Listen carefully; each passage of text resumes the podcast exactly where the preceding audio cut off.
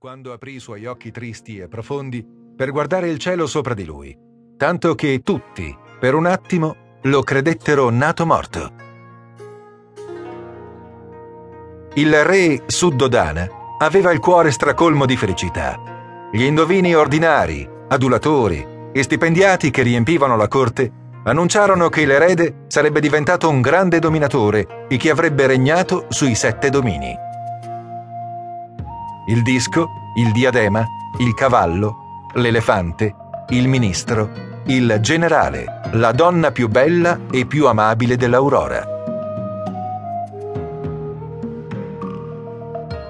Suddodana, felice per queste profezie tanto favorevoli, chiamò suo figlio Siddhartha, che significava prospero in tutto. Ligio alla tradizione, il re ordinò che si celebrasse una grande festa per la nascita del bambino. La città fu bardata e si sparsero aromi per le vie.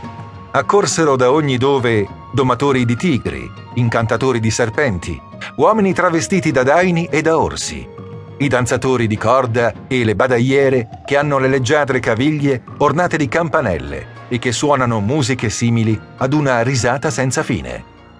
Tra questo fragore, un'anacoreta, con il corpo ricoperto di spine e polvere, un santo che nessuno conosceva, ebbe il coraggio di oltrepassare la porta del palazzo e si presentò al re in persona. Si diceva che avesse percorso una distanza enorme, ma nessuno era in grado di dire da dove giungesse. Il suo viso era solcato da rughe profonde e il suo corpo era di una magrezza impressionante. Furono questi particolari a convincere la regina a porre il neonato ai suoi piedi. Ma il vecchio misterioso disse Non così, o regina. Ed egli stesso si inginocchiò di fronte al bambino. Una volta rialzatosi in piedi, disse O re, è il fiore dell'albero dell'uomo che non schiude i suoi petali se non una sola volta nelle moltitudini degli anni, ma che, apertosi, inonda il mondo del profumo di saggezza e del dolce nettare dell'amore.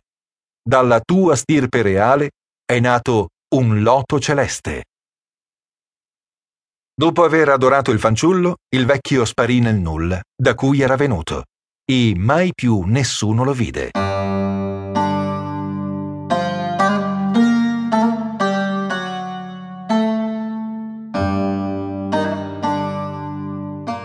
Il re, dentro di sé, pensò, questo segno divino è chiaro. Mio figlio è destinato a diventare il più grande tra i re futuri. Con i suoi eserciti schiaccerà chiunque si metterà sul suo cammino. Intanto, la regina Maya, perduta nel sogno, abbandonò la vita senza soffrire, dopo sette giorni. Evidentemente i Deva ritenevano che fosse troppo sacra per generare altri figli. Il saggio Visvamitra venne affiancato al giovane Siddhartha per fargli da maestro e gli insegnò la scrittura, il calcolo e le lingue.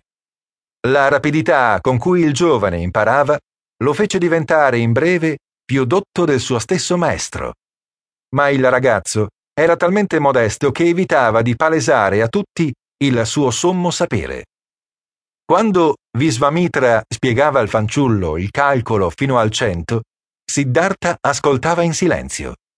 Quando il maestro invitava l'allievo a far di conto, egli enumerava le decine, le centinaia, le migliaia e milioni come se stesse contando i granelli di sabbia del mare o le infinite stelle del firmamento. Tanto che il saggio gli disse Oh dolce principe, tu vieni da me solo per farmi vedere che sai già tutto senza nessun aiuto dei libri, e ancora con il tuo silenzio dimostri che la tua modestia cresce di pari passo con il tuo sapere.